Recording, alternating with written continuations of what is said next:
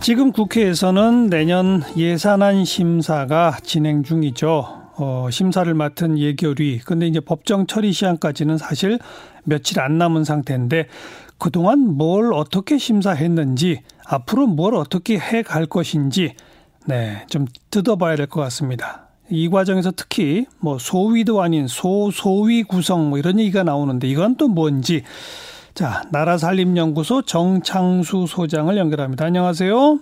네, 안녕하세요. 네. 이번에 513조가 좀 넘는 예산안을 정부가 국회에 제출한 거죠. 네, 그렇습니다. 최초로 500조를 넘겼다는 거죠. 네, 그렇습니다. 어. 그동안에 근데, 예. 예, 말씀. 말씀하세요. 예, 근데 이제 그 이런 걸 저는 항상 저는 좀 정확하게 해줄 필요가 있을 것 같은데요. 예. 슈퍼 예산이라는 말을 자꾸 쓰잖아요. 예. 근데 우리나라가 지금 건국 이후에 예산이 줄어든 경우는 거의 한두번 정도밖에 없습니다. 예, 예. IMF 때나 이럴 때 말고는.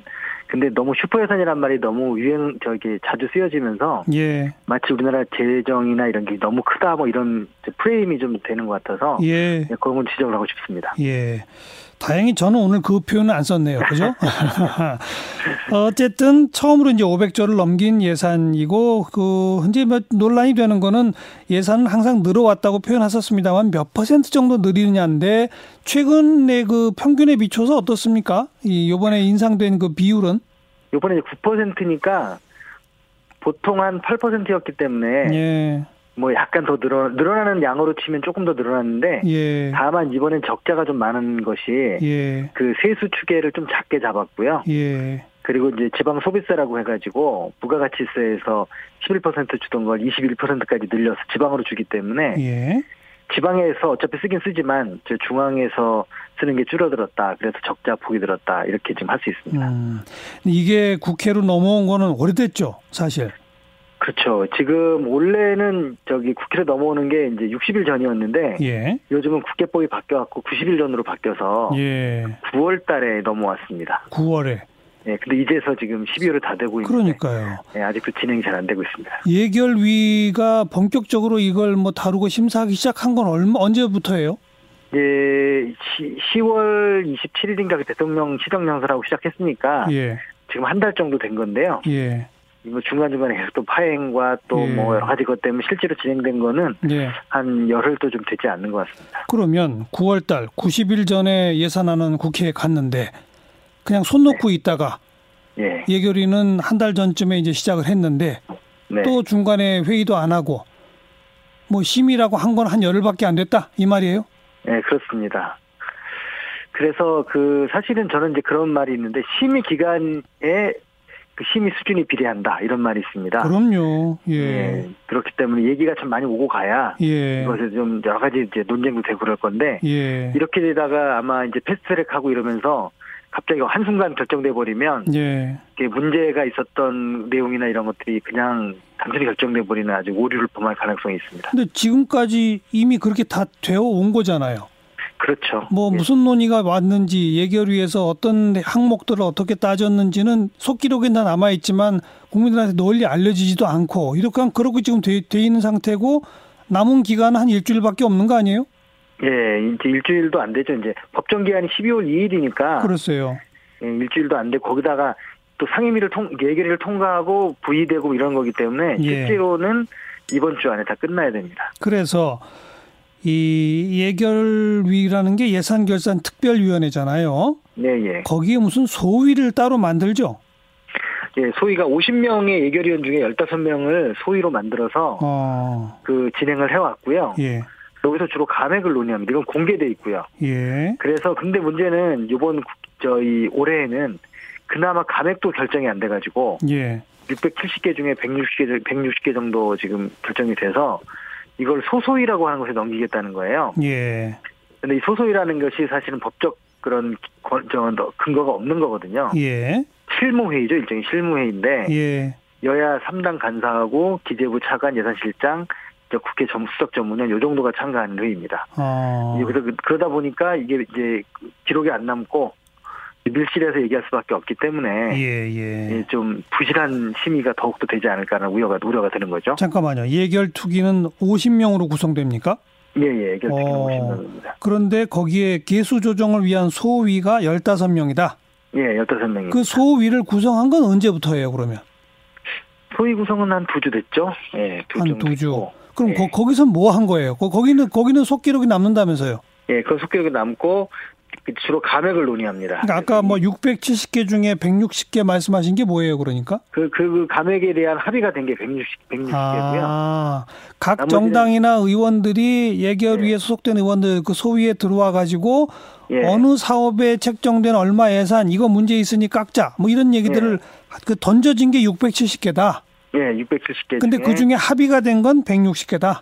예, 뭐 깎든 안 깎든 합의가 된 게 160개. 아, 그렇죠. 안 깎는 걸로 합의할 또 어쨌든 합의네요. 예, 그럼 그렇죠. 나머지 한 500개는 어떻게 하는 거예요? 그러니까 500개를 사실은 이 소위 때 결정을 했었어야 되는데 예. 못했기 때문에 이제 소소위에서 이렇게 논의를 할 텐데 제가 볼 때 시간상 논의할 가능성은 거의 없고. 아. 그럼 소소위는 아까 말씀하신 보면 국회의원은 딱 3명이네요. 3당 간사. 예, 그렇습니다. 그다음에 누구 누구요? 예산실장하고. 예전자 기재부 차관 수석 저 예- 예결위 수석 전문위원 이 정도 참가합니다. 근데 결정권은 3당 간사인 국회의원 3명이 갖겠죠? 그렇죠. 3명이 하루 저녁에 한 100개씩 결정을 해야 되네요. 예, 아마도 제가 볼 때는 그걸 읽을 수도 시간도 없을 것 같고요. 어. 그냥 이렇게 그냥 한, 한 몰아서 그냥 퉁치자 뭐 이렇게 될, 될 가능성이 있어요. 몰아서 퉁친다는 게 어떻게 한다는 거예요? 이게 뭐, 뭐 수십 조씩 달려 있는 문제인데 그게 어떻게 하는 거예요? 그러니까요. 제가 이 시간상은 그렇지 않습니까? 이게 사업 제목만 불러도 시간이 엄청 걸리는데. 아니, 그러니까 저 청취자들 이해하기 쉽게 몰아서 퉁친다는 게 무슨 뜻이에요? 그러니까 좀 설명해 보세요. 이거는, 이거는 여기 올라온 대로 뭐 전부 감액을 한다든가 아니면 이거는 건드리지 말자고 한다든가 이렇게 그냥 한꺼번에 처리할 수 있다는 게 제가 너무 속어를 쓴 것 같은데요. 아니요. 정확한 표현을 쓰신 거네요. 어, 그러니까 아예 한 건 건당 심사가 아니라 그렇죠. 그냥 나머지 500건 그냥 뭐 없었던 얘기로 합시다라든지 뭐 이런 식으로 예, 한 건당 예를 들어 10분만 얘기를 해도 어, 오, 저 500, 5천 분이 들잖아요. 불가능한 일이죠. 알겠습니다. 1분씩 얘기해도 500분인데. 그렇게 했게 그게 지금 감액이라고 그랬죠. 네네. 그 다음엔 증액이 또 있잖아요. 예, 증액은 항상 소수위에서 해왔는데요. 예. 그 증액도 사실은 감액한 만큼 그 관례상 증액을 해왔기 때문에 예. 그것도 이제 또 몇백 건이 되는 거죠. 그 몇백 건은 각 국회의원들의 이른바 쪽지가 넘어온 그겁니까? 그렇죠. 쪽지인데 요즘은 예전보다 많이 나아져 가지고요. 예. 예전에는 카톡 예산 뭐 이렇게 했잖아요. 막 예. 쪽지다 주고 예. 했는데 예. 요즘은 그래도 상임이라든가 예결위 할때 아. 그래도 한 번씩 그 예- 얘기가 된 예. 것들을 주- 주로 하게 됩니다. 예. 갑자기 얘기도 없던 게 등장한 일은 별로 없습니다. 아, 그래도 어쨌든 이제 513조 중에 여러 항목별로 각 상임위 등등에서부터 문제 제기하고 쭉한개 690, 670개 된다 이거고. 삭감만 670개고. 예. 근데 그 중에서 논의조차 제대로 못한 게 지금 한 500개 된다는 얘기고. 예, 예. 그 다음에 또 그 한 몇백 개 정도 되는 각 상임위 등등에서 올라와 있는 국회의원들이 또 올린 증액 요구가 또 한 몇백 개 있을 거란 얘기고. 예, 이게 한 25조, 20조에서 30조 정도 됩니다. 2, 30조 깎고 2, 30조 늘리는 거네요. 그 늘리는 건 근데 다 못 늘리고요. 보통 한 예. 5조 정도 늘릴 겁니다, 아마. 예. 아, 좌우간에 그걸 네. 국회의원 3명하고 실장하고 몇 사람이 이제 뚝딱뚝딱 며칠 만에 끝내야 되는군요. 예, 그렇습니다. 역대 우리 그 매년 이렇게 보면 정부가 제출한 예산이 대체로 어느 정도 삭감이 돼서 결론이 납니까? 평균 잡으면. 평균 1% 정도 삭감이 돼요. 그리고 근데 그 삭감 중에서 신- 진짜 삭감하는 건 0.1% 정도입니다. 예. 나머지 0.9%는 기재부가 원래 삭감할 걸 예상해서 조금 부풀려 놓은 사업들이죠. 예.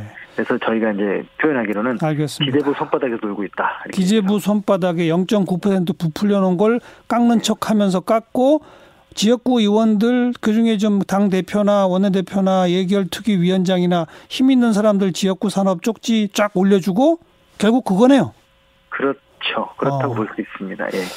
그럼 뭐 제가 그 몇백 가지 그 국회의원 몇 명이 그 언제 다 한대요라고 따질 것도 없네요. 그냥 쉬운 일이네요. 예, 좀 제가 좀 답답한 그런 상황입니다. 아니요. 오늘은 일단 조금 세세하게 우리 청취자분들한테 국회가 예산과 관련해서 어떤 일을 어떻게 하는지 좀 알려드린 게 어, 그나마 네. 오늘 성과인 것 같습니다. 네. 나라살림연구소 정창수 소장 고맙습니다. 네.